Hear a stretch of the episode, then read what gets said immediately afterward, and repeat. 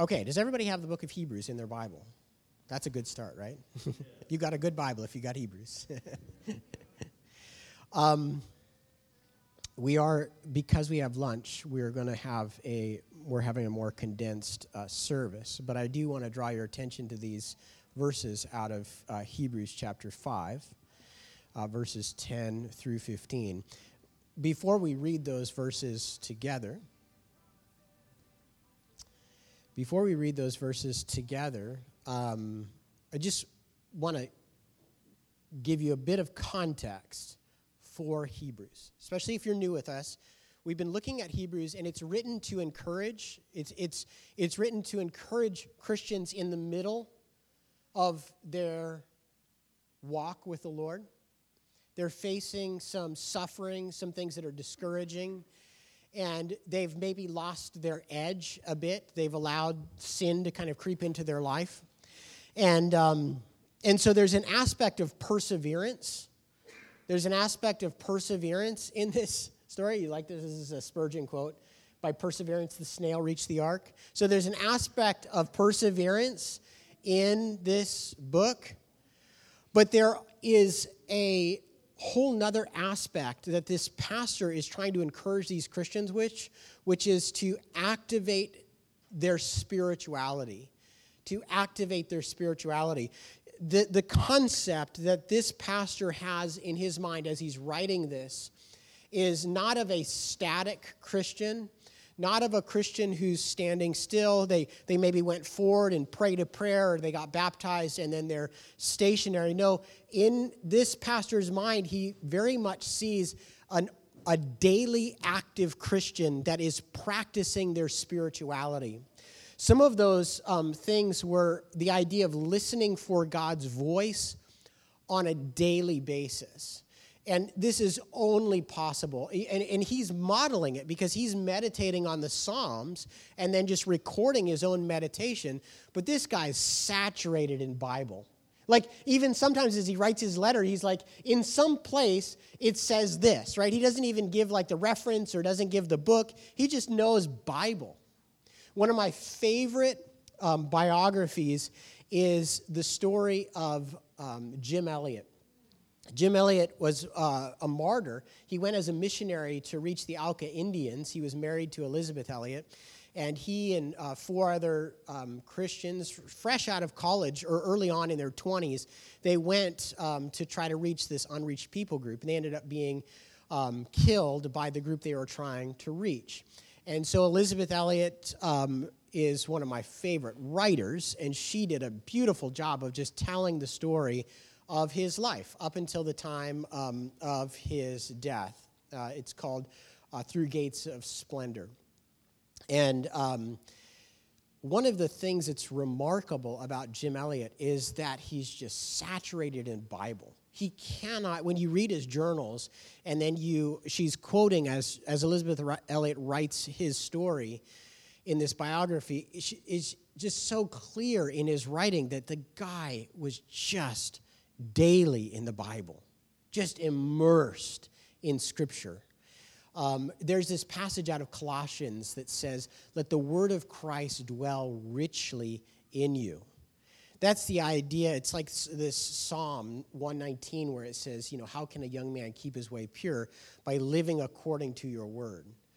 And this writer, this pastor who's writing Hebrews, is just letting the word of Christ dwell richly in his life. And it's just seeping out. And that's part of practicing spirituality for him. He also has this idea of keeping a tender heart, keeping that, that being a Christian is more than just understanding things in our head, but it really has to do with what's going on in our hearts. And you know, especially as you get older, that you can get a hard heart. You can become cynical. Um, you can become callous. You can become bitter. You can have a cold heart. There's all these warnings about the condition of our heart in Scripture. And this pastor makes it very clear that if your heart is not fertile soil to receive God's word, then you're in trouble and you need to watch out. The third thing is this idea, we've been talking about this for the last couple weeks, is just praying bold prayers. And that the framework has been set for you and I to be praying on a daily basis these really ostentatious, bold prayers as if we were Levitical priests because we've been brought into the very presence of God, that we can enter into the throne room of God because of the work Jesus did. And we can pray boldly. And the fourth thing that I wrote down is this idea of letting Jesus bring us into the presence of the Father. Just letting Jesus do his high priestly work. Jesus was called to be your high priest. That means he has a full time job where he wants to bring you into closer proximity to the Father. He took care of the guilt and the brokenness in your relationship with God through the cross. But Jesus has taken it upon himself to bring you near to the Father. That's like he's actively living and wanting to bring you in. Like tomorrow morning when you get up, Jesus is advocating and doing everything he can to bring you into the presence of the Father to get you close. That's the idea of him being a high priest. And so I just in terms of just frame of reference as we're again considering Hebrews this morning, this pastor is writing to Christians many many like just like us. Many of us have, you know, we can look back in our past. Years ago, we made a decision that we would follow Christ, and then life goes on, and we face different trials and suffering, and, and real life occurs, and there can just be this kind of losing the edge a bit. And this pastor is writing a letter to, to those of us who are tempted to not keep going, to lose that daily fervency. Not only that, but this pastor also gives a context. He gives a context like did how many of you, when you were in high school or middle school, performed in a play? Just show by hands. Anybody do a play when you're a few of you? Okay. Yes. Now, when I was in middle school, middle school age, I, I did a play, uh, The Magician's Nephew, is one of C.S. Lewis's Chronicles of Narnia books. And as we were putting together this play, we had to set the stage. It wasn't just the actors there, but the stage was set. And this book does give us a sense of context. We see Jesus as our high priest. So we're on this stage. Imagine like we're on the stage, but also is Jesus is our high priest on that stage. There's a rest that he wants to bring us into, right? That's a part of the drama that we're in. There um, is a throne where we draw near with bold prayers. And there's the historic failures that uh, serve as a warning for us that we don't want to repeat. And so the stage is set, the, the um, stage is set for you and I. We're, we're on that stage. And this writer, this pastor is saying, you're interacting with these other, these other um, pieces, these other, this other bit of context on the stage. Now, last week in chapter 5, we finally dug into this idea of Jesus as our high priest. And we saw that he is the praying high priest, that he's ever living to make intercession for you and I. That Jesus is there praying. Now, for those of you that are under the age of 12, anybody under the age of 12 here? You, you, okay, yes, you.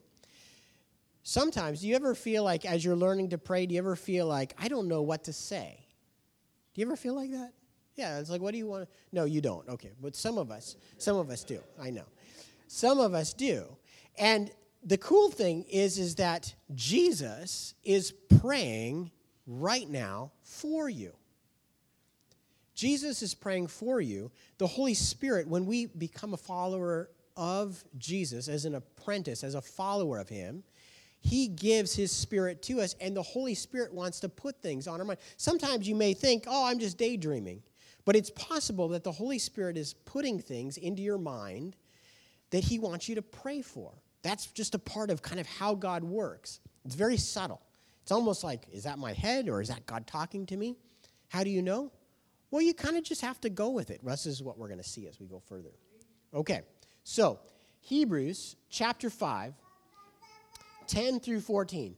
Hebrews 5, 10 through 14. Let's read this together. He says, And he was declared by God a high priest according to the order of Melchizedek. And we have a great deal to say about this, and it's difficult to explain since you have become too lazy to understand. Although by this time you ought to be teachers, you need someone to teach you the basic principles of God's revelation again. You need milk, not solid food. Now, everyone who lives on milk is inexperienced with the message about righteousness because he is in he is an infant. But solid food is for the mature, for those whose senses have been trained to distinguish between good and evil. Now, what, the, what do we do whenever we're studying the Bible? This is for those of you that are younger. What do we do when we're studying the Bible? Yes. We learn, yes. What's the first step? When we want to understand what it says, what do we do after we read it? We pray. Should we pray? Why do we pray? Because we want to say to God, God, we're ready to listen to your voice through this. This is your word, but we recognize that maybe your Holy Spirit wants to take this and speak to us, right? Yeah. So let's pray. Lord, what do you want to say to us from this text in our life? Lord, you know everything we did this week. You know school, work, family, friends. You know the things that were frustrating and irritating. You know the things that burden our hearts.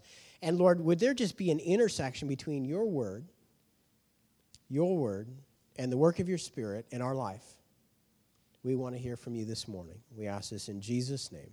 Amen. Amen. So let's see what do we have here in this text. The pastor the pastor sees here in verses 10 and 11 the high priesthood of Jesus after the order of Melchizedek as vital to their spirituality. Now, who is Melchizedek? Danny, you said to me last week after church, you're like, who's Melchizedek?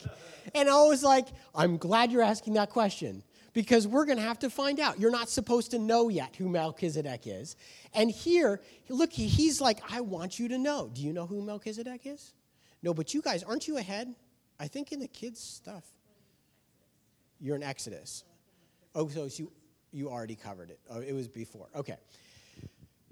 Melchizedek is this character from the Old Testament, and this pastor is like, listen, a part of you being encouraged in your spiritual life is understanding Melchizedek. Like, you really, like, this is important. In order for you to be encouraged, you got to know who this guy Melchizedek is.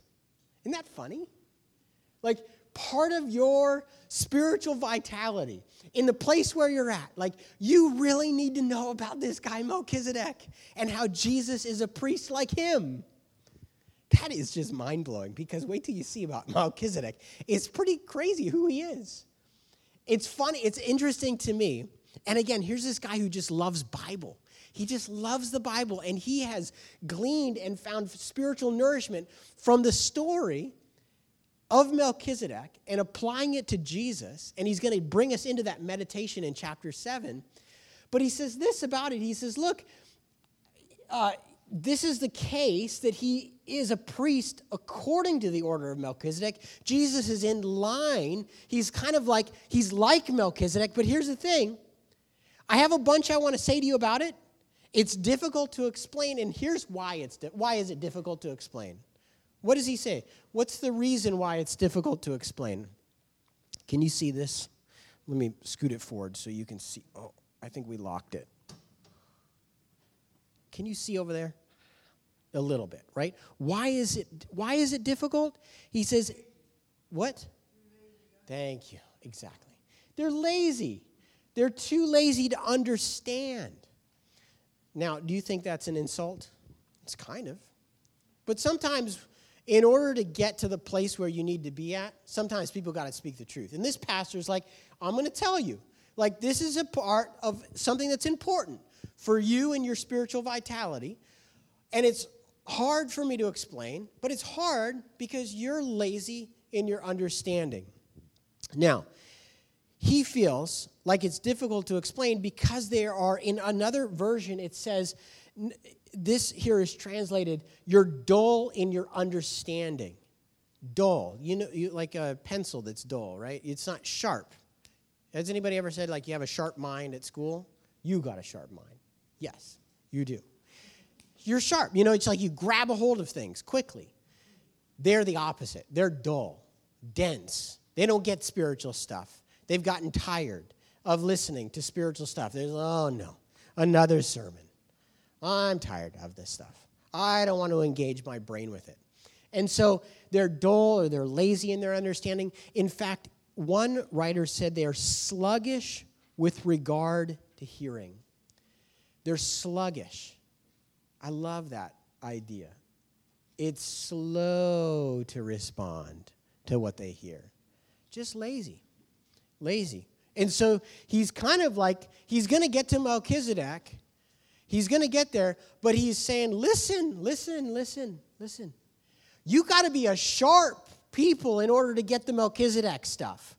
So before we get there, before we get there, we got to cover some other ground so you're ready to hear about Melchizedek.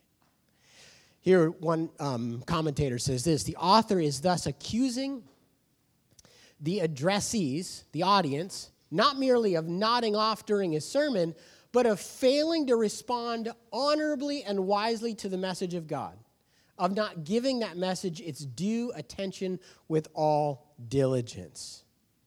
Not paying attention. That's why sometimes when I struggle like to pay attention in class, one of the best ways to pay attention is like to take notes, right?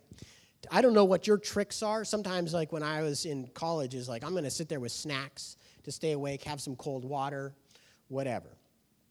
But but that is the accusation. Now, for the rest of our text, there is this idea: two contrasting states. Two contrasting states. Let's go to verse 12. He says this Although by this time you ought to be teachers, you need someone to teach you the basic principles of God's revelation. Again, you need milk, not solid food. This is kind of the, the table, as it were, that we can look at. There's going to be two contrasting ideas. There's the ideal, here's what he wants for us, but here's their condition. Okay? On the right hand side is going to be their condition. On the left hand side is here's what he wants for you and for me. He says in verse 12, he says that you guys ought to be teachers but you need someone to teach you the basic principles. You ought to be able to chew on solid meat. You ought to be having steak, spiritual steak, but instead you need milk or formula. He's going to go on. We're going to add to this in the next verse, verse 13 and 14. But this idea of teach, you should be a teacher is an interesting um, thing, okay? This is a very, there's over 60 times this word teachers used. It's the word, it's the idea, it's a title that was given to Jesus many times. There was many times people would come to Jesus and say, teacher, and then they'd ask a question of Jesus. And um, and so this pastor is saying you should be at that place now where you should be capable of being the teacher, and yet you need to be taught. Right? Let's go to verse 13 and 14. 13 and 14 says this Now, everyone who lives on milk is inexperienced with the message about righteousness because he's an infant. But solid food is for the mature, for those whose senses have been trained to distinguish between good and evil. So if we fill in the rest of our table here, the ideal is like, hey, I want you to have your senses trained to distinguish between good and evil, but really the place where you're at is that you're inexperienced with God's word. You don't know how to handle it. You know, you know the ones that kind of tickle you, like a holiday greeting card, you know, Hallmark greeting card, or like the ones that go in the coffee mugs.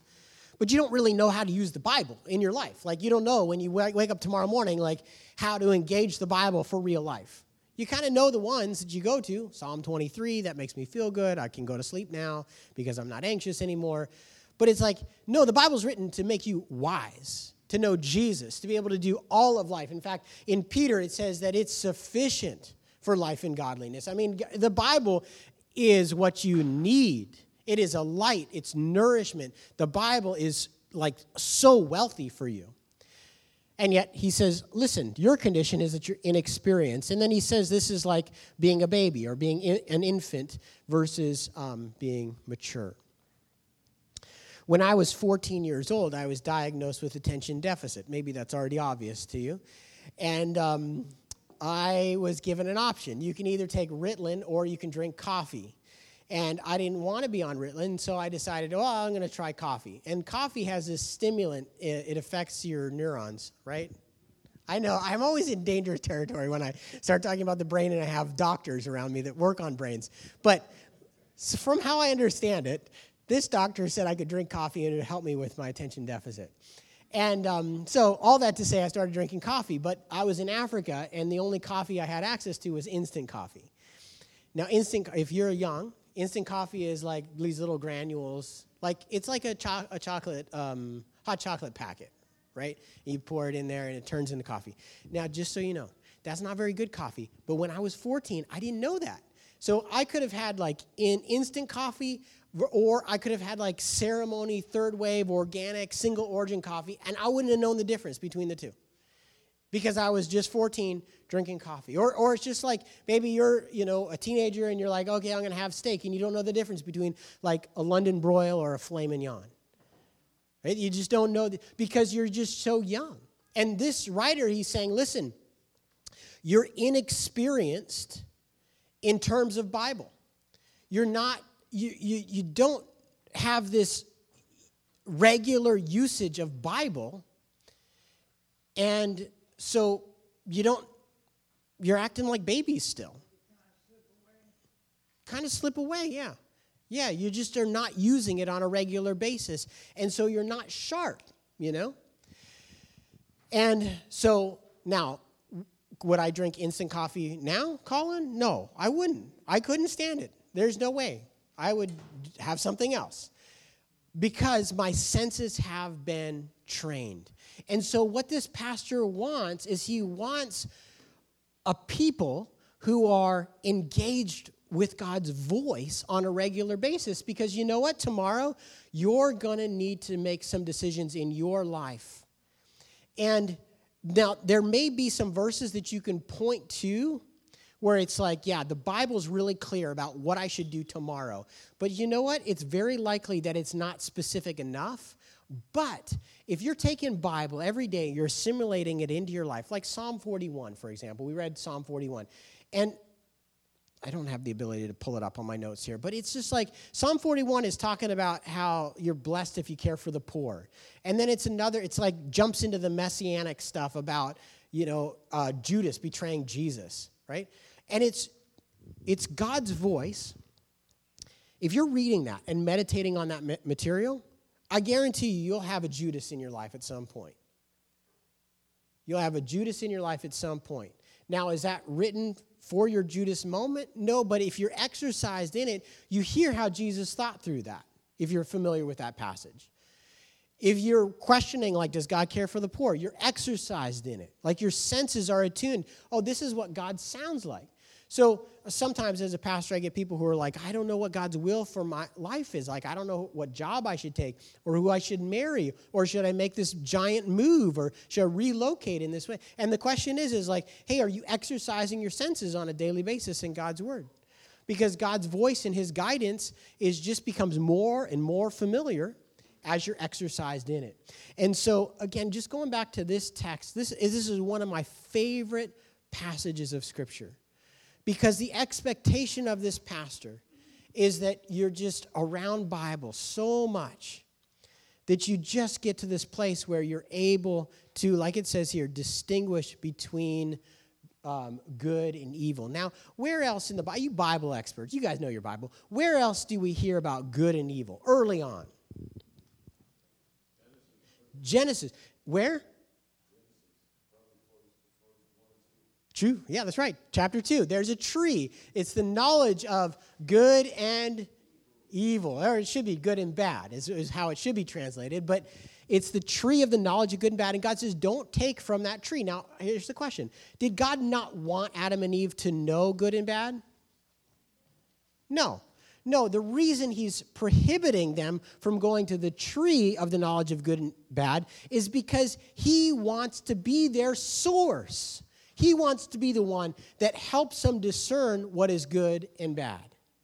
God wants to be the one. He's like, don't skip the process and go to the tree. No, this is a test. I want you to mature in me so that you're able to discern that. That seems to be the idea, the what's kind of implied through the passage there, especially as you go through this that you put that if that's the melody of the song and you, it's put on repeat and the pattern repeats as you go through the Old Testament, it becomes more and more clear that God wants to be the source of the knowledge of good and bad rather than go to the tree and jump the process, okay? Here, same idea. Go to the Lord, be exercised in His Word, understand what is good and bad. Now, in um, this is the NIV version of the same thing, just because I can't get enough of this. Again, the way that they translate it is who by constant use have trained themselves to distinguish good from evil using the Bible over and over and over again. So, tomorrow, when you get up and you read your Bible, or you read your Bible tonight, or whenever, whenever you work into your schedule your Bible reading every day, ask this question How can I use this? How can I use this? How can I exercise myself in this passage? Maybe you're in the Psalms. This is shout to the Lord. Okay, go in the closet where nobody's going to hear you. Just shout. Say something to God, I love you, right? Okay, good. There you go. You exercise yourself in it. If it's talking about love, hey, God, I want to love. Like, take it from the theoretical and exercise yourself in it. Here's my question for you. you. If we go back to this picture here, he says, You ought to be teachers someone, but you're at the place where someone needs to teach you the basic principles. And as I was preparing this morning, I just, I'm just going to give you just a window into my own life and just my own thought. One of the things that we talked about last week, I mentioned at the end of the sermon, is this revival that's happening at Asbury University. It's continued throughout this week. This this worship service prayer meeting has continued at Asbury. They've opened up three other chapels, and now the, the line to get in stretches around the block nearly a mile long to get into this one worship service. Yeah. And, and it's also spread um, to from Kentucky to these three other universities, Lee University and Samford U, are also having similar, just ongoing worship services. And the way that these services, they're marked by worship, prayer, reading of scripture, testimonies. It's not sermons. There's no big leader running the whole thing. It's pretty much student led. College students just kind of they're praying and seeking the Lord. And it's amazing. It's just a work of God's Spirit that's going on. But but this was the question that I had for myself. Last week I said if God wanted to do that in Baltimore City, across church. It wouldn't just be our church, but it was if, if God decided, listen, this, this is what I want to do. I want to just send a spiritual revival awakening. Would you give God permission to do that? I think that's the first question that you and I need to ask is would you let God do that? Now, he doesn't need your permission. He can do whatever you want, but if you don't give God permission, then you're going to be on the sidelines missing out. But the second thing is if you came next week and all of a sudden it was standing room only in here. And it's just like a work of God. And like God just quickened people to spiritual things. Like all of a sudden, people had a heart for God. People who you know right now, they're like far from God, but all of a sudden, it's just a work of God's Spirit drawing them in, and you show up. Are you?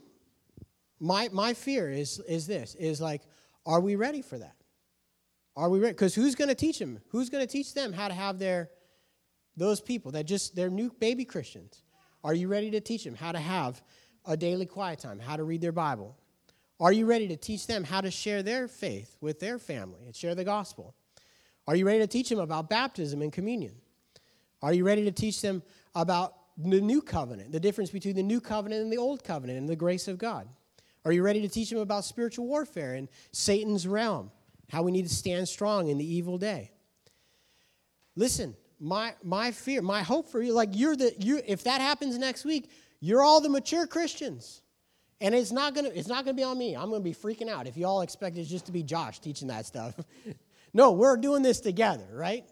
If God just decides, like, hey, now's the time for revival, and to be, just be honest with you, if you look at church history, it's overdue. It's not too soon. It's overdue. It's not unusual. God does it, right? So don't be like, oh my gosh, it happened. I, warned you, okay? but listen, this is not this is this is the pastor speaking. He says, look, when I look at you, you ought to be able to teach. You ought to be able to teach. But you're still in the place where you need the basic principles. Now, two weeks ago, Donna came to me. She's, she works on Fridays in the Compassion Center. And she's just like, you know, Pastor, I've been thinking about, I want to, um, I was been thinking about going to seminary. And I want to just learn more. I was like, I was so blown away. I thought that was so awesome. I loved it. I didn't even know how to answer a question.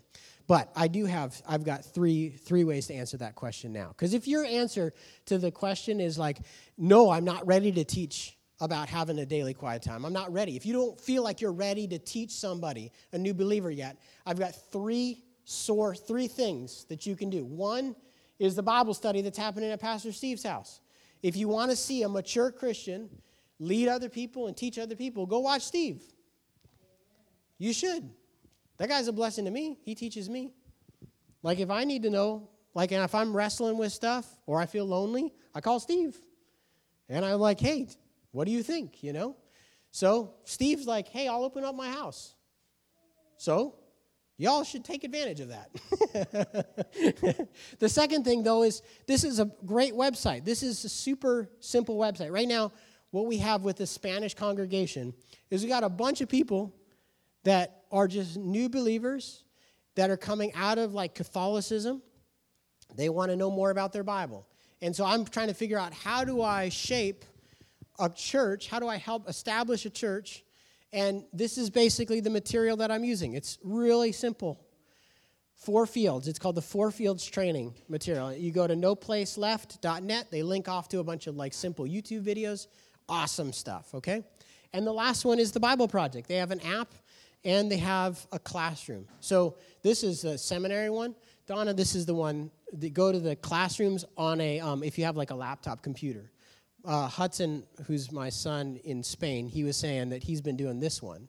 It's really good. And I have not done any of those classes, but I've taken seminary classes with him, and it's seminary level material. So it's there. We have no excuse. Like, if these people had no excuse, oh my gosh, isn't that kind of scary? Like if they had no excuse, and we live in the age of the internet where you can access like thousands of sermons any day, like, we got no excuse, guys. We got no excuse. So, I don't know what God's going to do. I don't know who you're going to be called to train or teach, but the expectation of this pastor is y'all are going to be need to be at the place where you're able to teach some basic things.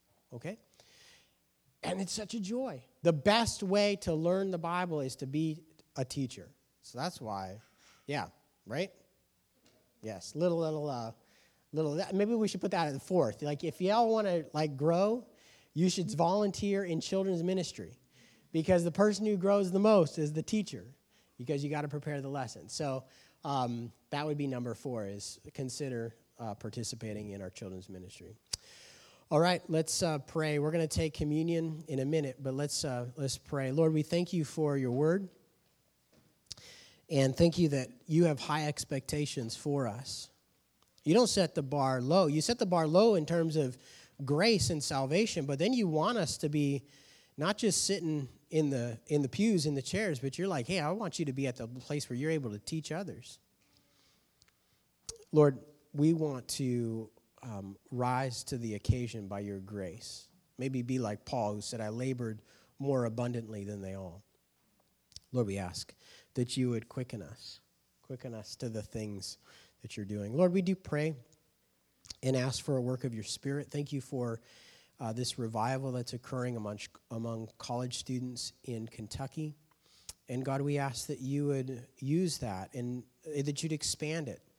Just like a, a forest fire jumps a fire barrier, Lord, would it jump out of the universities and the colleges where it's at? And would you allow, by your grace, it to be experienced in the churches?